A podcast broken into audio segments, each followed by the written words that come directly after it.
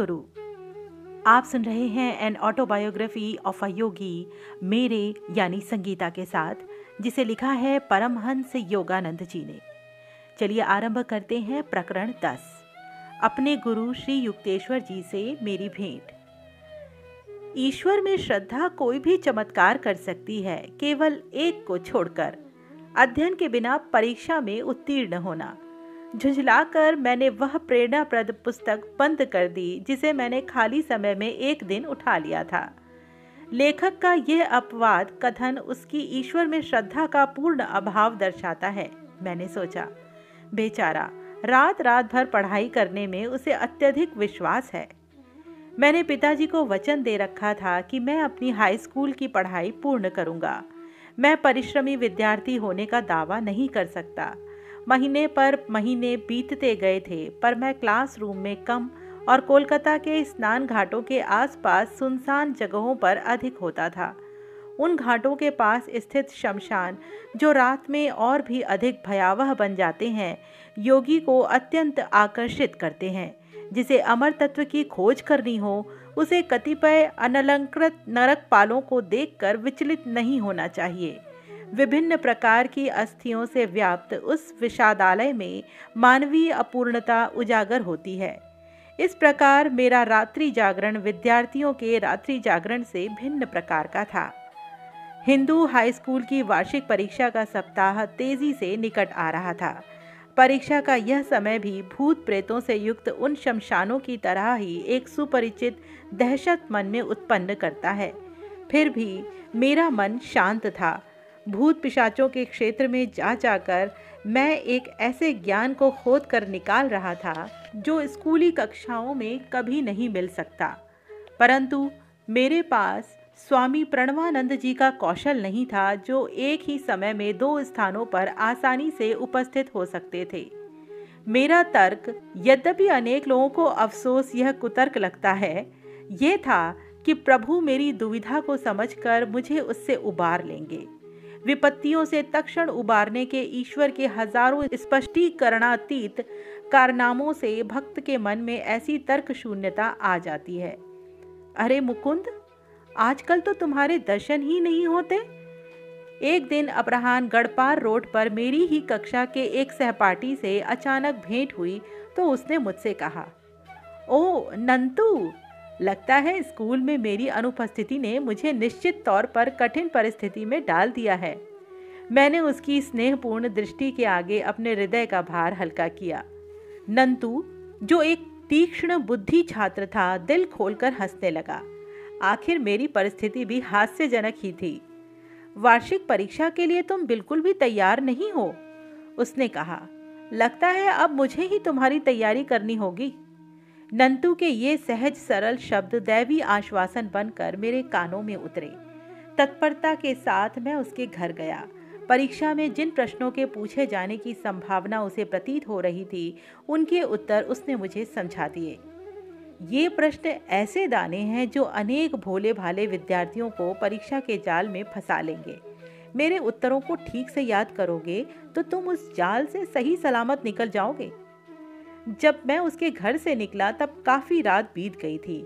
उधार की विद्वता से लबालब भरा हुआ मैं पूरे भक्ति भाव के साथ प्रार्थना कर रहा था कि अगले कुछ संकटपूर्ण दिनों में वह पांडित्य मुझमें बना रहे। मुझे अपने विभिन्न विषयों में नंतू ने परीक्षा के लिए तैयार किया था, परंतु समयाभाव के कारण संस्कृत को भूल गया था। मैंने उत्कटतापूर्वक भगवान को इस भूल की याद दिला दी। दूसरे दिन प्रातःकाल मैं चलते कदमों की लय पर अपना नया ज्ञान आत्मसात करता हुआ सैर कर रहा था। रास्ते के छोर पर पहुंचकर कोने पर स्थित खाली भूखंड की घास पात में से मैं चल पड़ा कि अचानक मेरी दृष्टि कुछ छपे हुए बिखरे पड़े कागजों पर पड़ी।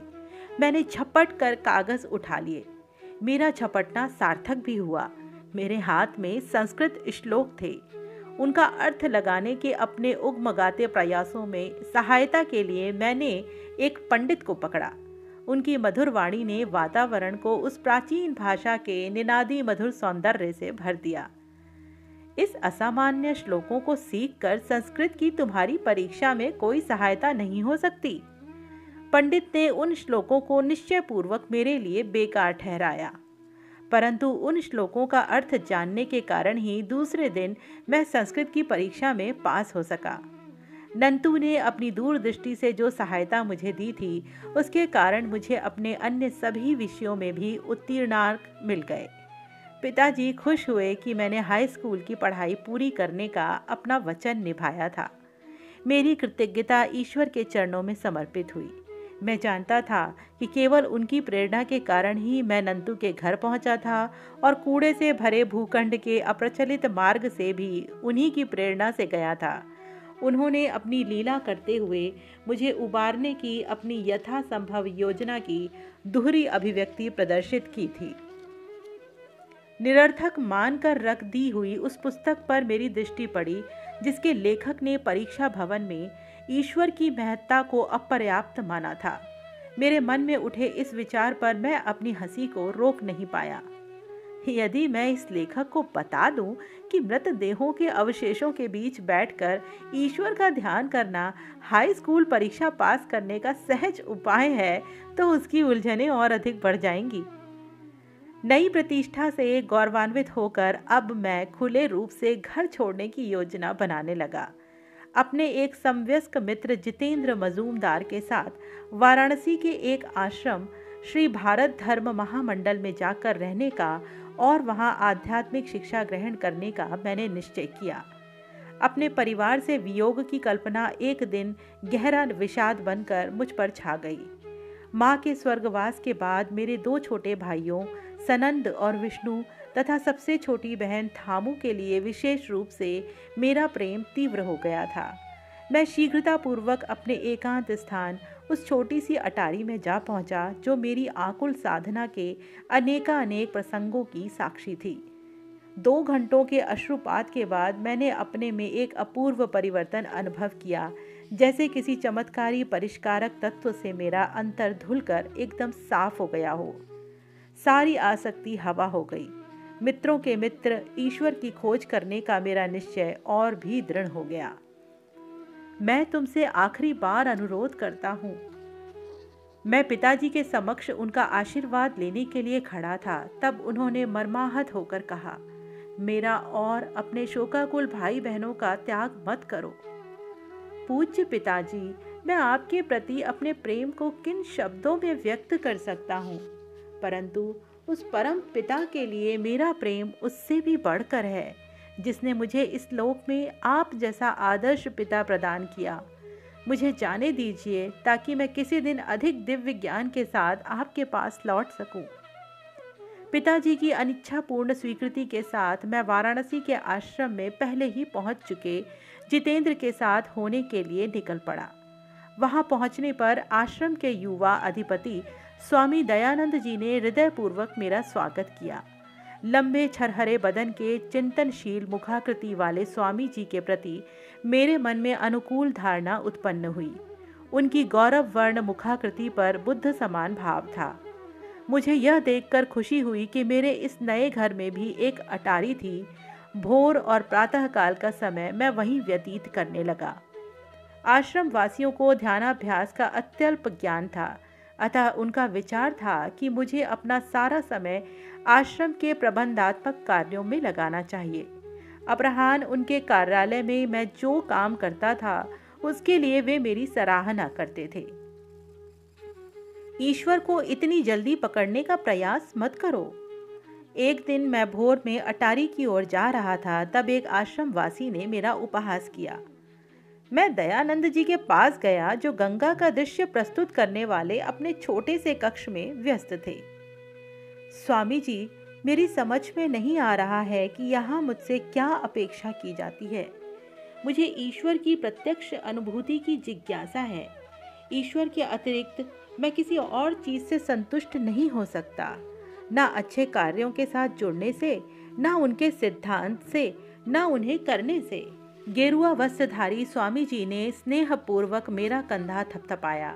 निकट ही खड़े कुछ शिष्यों को नकली फटकार का ढूंग रचाते हुए उन्होंने डांटा, मुकुंद को परेशान मत करो, हमारे तौर तरीके वो सीख लेगा।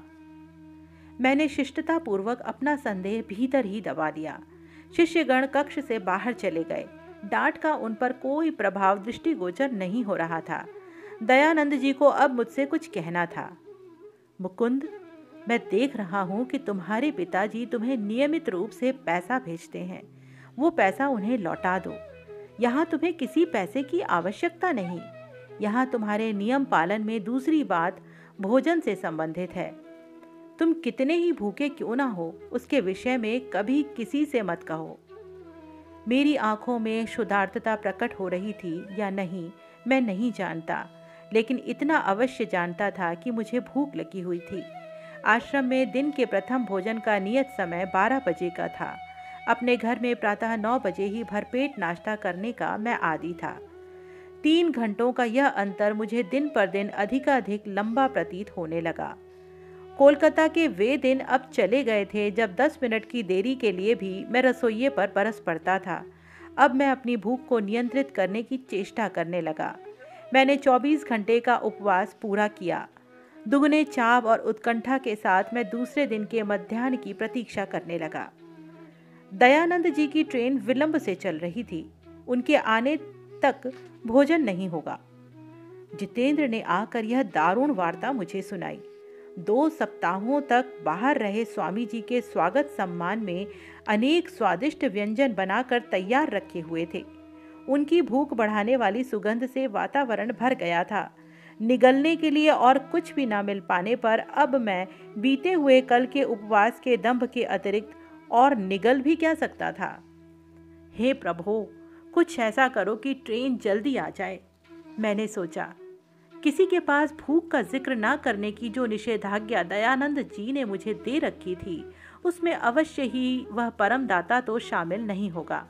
परंतु उस परम दाता का ध्यान भी उस समय कहीं और था।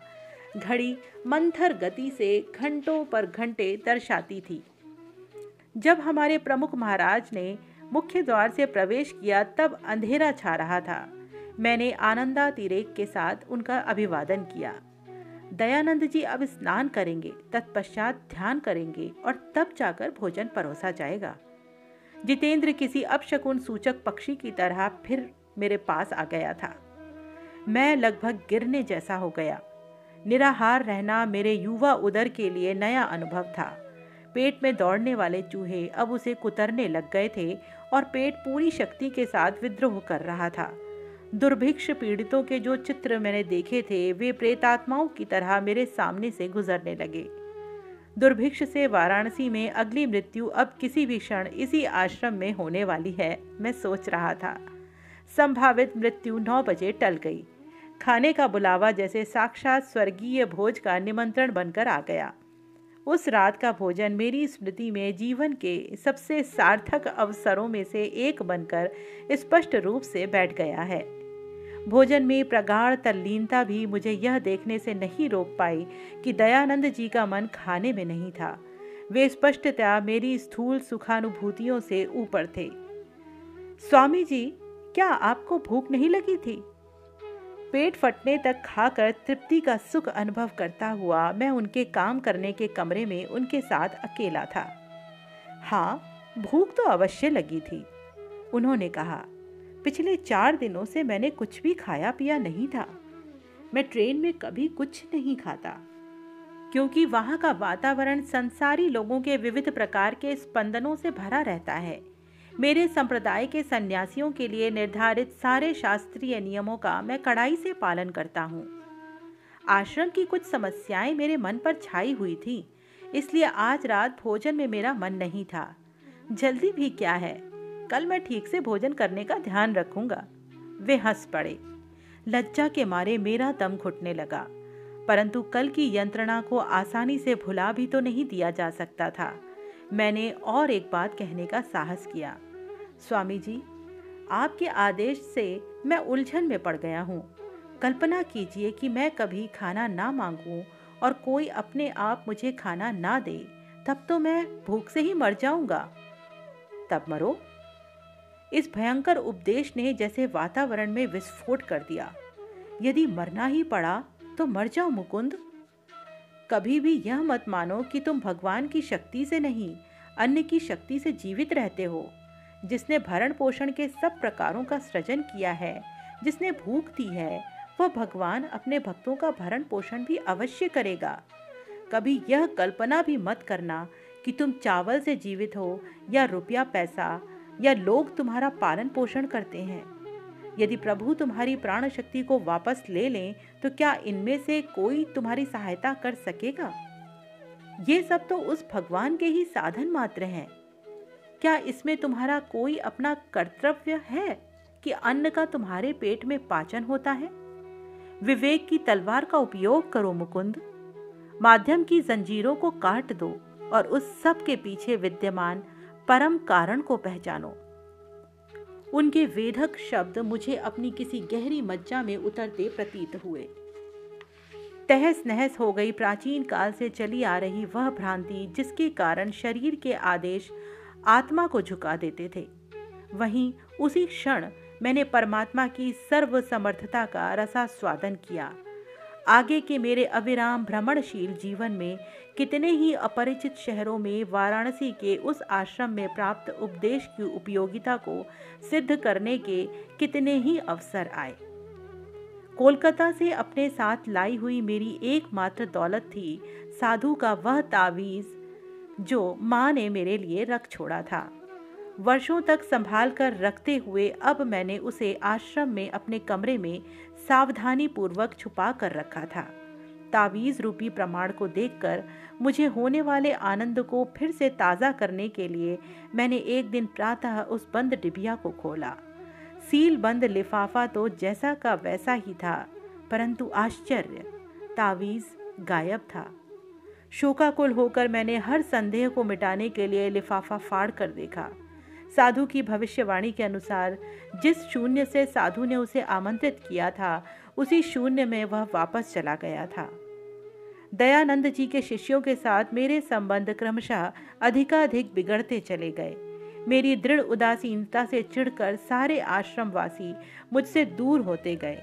जिस आदर्श के लिए मैंने अपने घर को और अपनी सारी लौकिक आशा, आकांक्षाओं को छोड़ दिया था, उस आदर्श का ध्यान करने की मेरी दृढ़ नियम निष्ठा पर चारों ओर से छिछली तानाकशी होने लगी। दारुण आत्मिक दुख से व्यथित होकर, एक दिन भोर में ही मैंने यह निश्चय करके अटारी में प्रवेश किया कि जब तक उत्तर नहीं मिलेगा, तब तक मैं प्रार्थना करता ही जाऊँगा। हे करुणामय जगन माता या तो तुम स्वयं ही दिव्य दर्शनों के माध्यम से मुझे सिखाओ, या फिर जिसके माध्यम से सिखाओगी, उस गुरु को भेज दो। कई घंटे बीत गए पर सुबह सुबह कर की जा रही मेरी प्रार्थनाओं का कोई उत्तर नहीं आया। अचानक मुझे ऐसा लगा, मानो मैं शरीर ऊपर उठता हुआ असीम महाशून्य में पहुँच गया हूँ। तुम्हारे गुरु आ जाएँगे। महाशून्य में मानो सब तरफ़ से पर न जाने कहाँ से एक दिव्य नारी स्वर गूंजा। इतने में असीम जगत के उस दिव्य अनुभव को एक निश्चित स्थान से आई चीख ने छिन्न भिन्न कर दिया।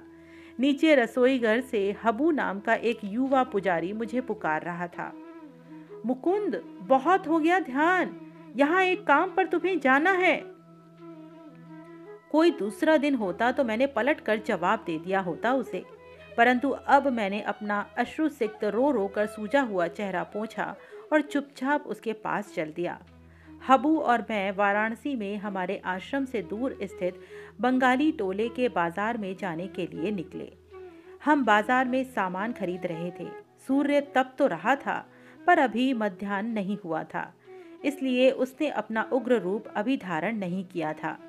हम दोनों गृहिणियों, गाइडों, पंडे पुरोहितों सादे वस्त्र धारण कर रखी विधवाओं, सम्माननीय ब्राह्मणों और वाराणसी में सर्वत्र विचरणशील सांडों की रंग बिरंगी भीड़ में से रास्ता निकालते जा रहे थे। हम आगे आगे बढ़ते ही जा रहे थे कि मैंने अपनी गर्दन घुमाकर एक आसानी से ध्यान में भी ना आने वाली सकरी गली की ओर देखा। गली के छोर पर स्वामियों का गेरुआ परिधान धारण किए एक महापुरुष निश्चल खड़े थे। उन पर दृष्टि पड़ते ही मुझे ऐसा लगा, मानो युग युगांतर से मैं उन्हें जानता था।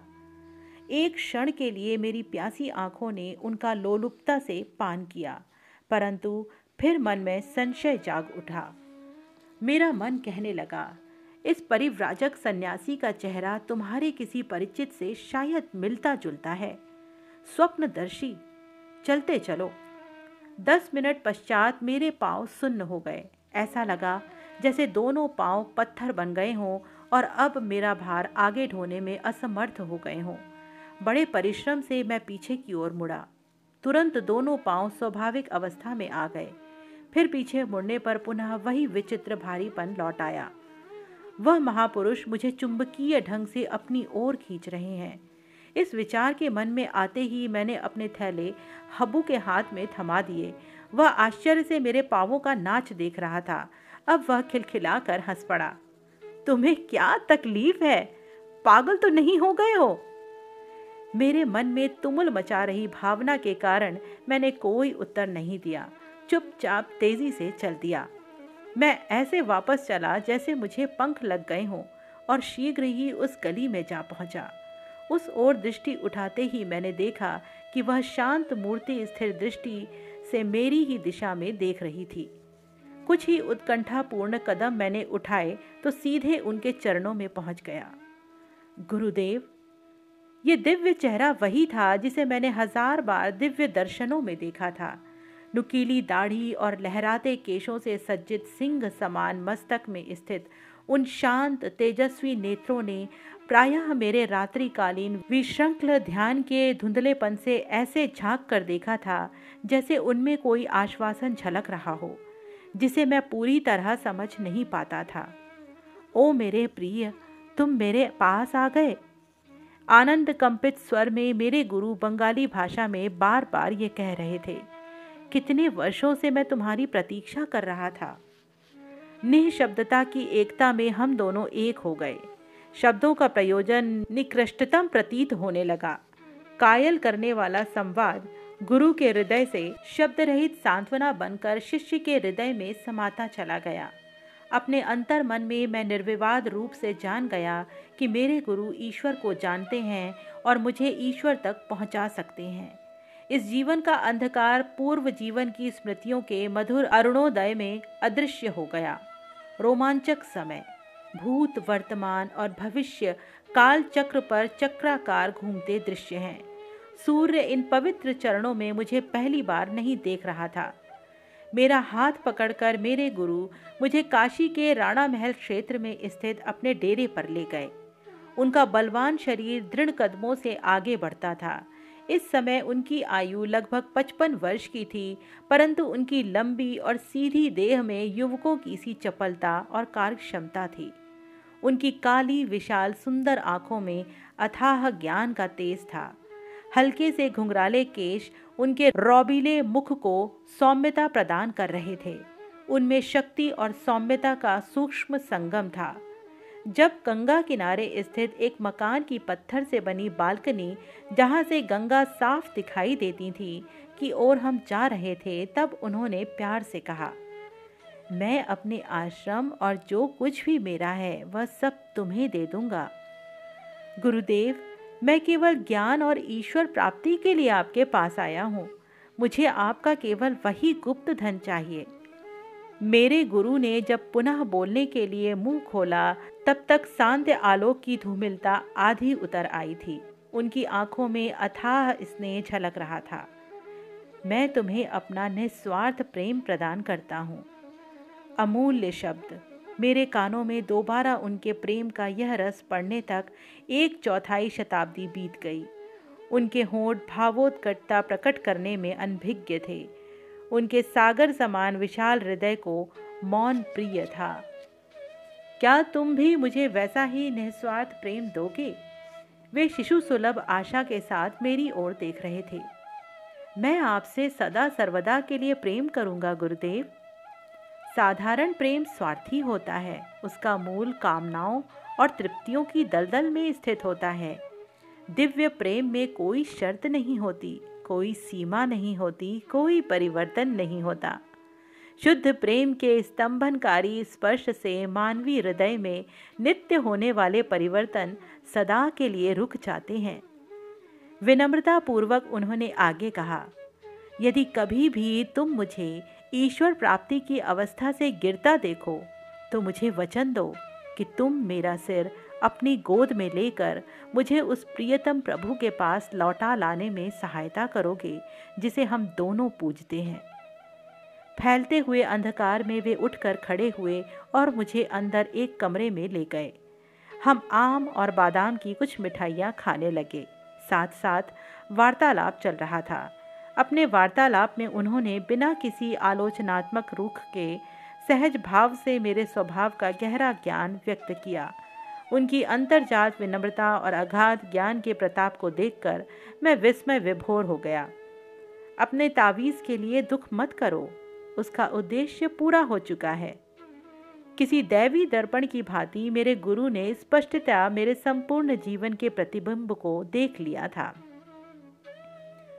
गुरुदेव, आपकी उपस्थिति की जीवंत सच्चाई का आनंद किसी भी प्रतीक से कहीं बढ़कर है। जहाँ तक आश्रम में तुम्हारी दुखद परिस्थिति का संबंध है तो उसमें परिवर्तन का समय आ गया है। मैंने अपने जीवन का कोई भी उल्लेख नहीं किया था। उसका कोई भी उल्लेख अब निरर्थक प्रतीत हो रहा था। उनके सहज साधारण ढंग को देखते हुए ये बात मेरी समझ में आ गई थी कि उनकी दिव्य दृष्टि पर किसी प्रकार का विस्मय प्रकट करना उन्हें अच्छा नहीं लगेगा। तुम्हें कोलकाता लौट जाना चाहिए। मानव जाति के प्रति अपने प्रेम से अपने रिश्तेदारों को ही क्यों वंचित करो? उनके इस सुझाव से मैं निराश हो गया। मेरे परिवार के घर लौट आने का अनुरोध करने वाले अनेक पत्रों की मैं उपेक्षा करता रहा था। तब भी परिजन मेरे लौटने की भविष्यवाणी कर ही रहे थे।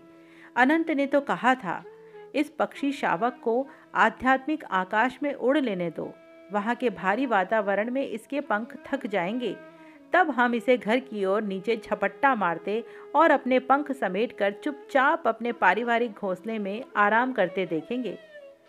उत्साह भंग करने वाली ये तुलना मेरे मन में अभी ताज़ी थी और मैं कोलकाता की दिशा में कोई झपट्टा ना मारने के लिए कृत संकल्प था। गुरुदेव, मैं लौटकर घर नहीं जाऊँगा, परंतु मैं आपके साथ कहीं भी आने के लिए तैयार हूँ। कृपा करके मुझे अपना नाम और पता बता दीजिए। स्वामी श्री युक्तेश्वर गिरी। मेरा मुख्य आश्रम श्री रामपुर में रायघाट लेन में है। यहाँ मैं केवल थोड़े दिनों के लिए अपनी माँ से मिलने आया हूँ। भगवान की अपने भक्तों के साथ गूढ़ लीला देखकर मैं हैरान था। श्री रामपुर, कोलकाता से केवल बारह मील दूर है। फिर भी उस इलाके में कभी मुझे अपने गुरु की झलक नहीं मिली। एक दूसरे से मिलने के लिए हमें यात्रा करके लाहिड़ी महाशय की स्मृतियों से पुनीत प्राचीन नगरी काशी आना पड़ा।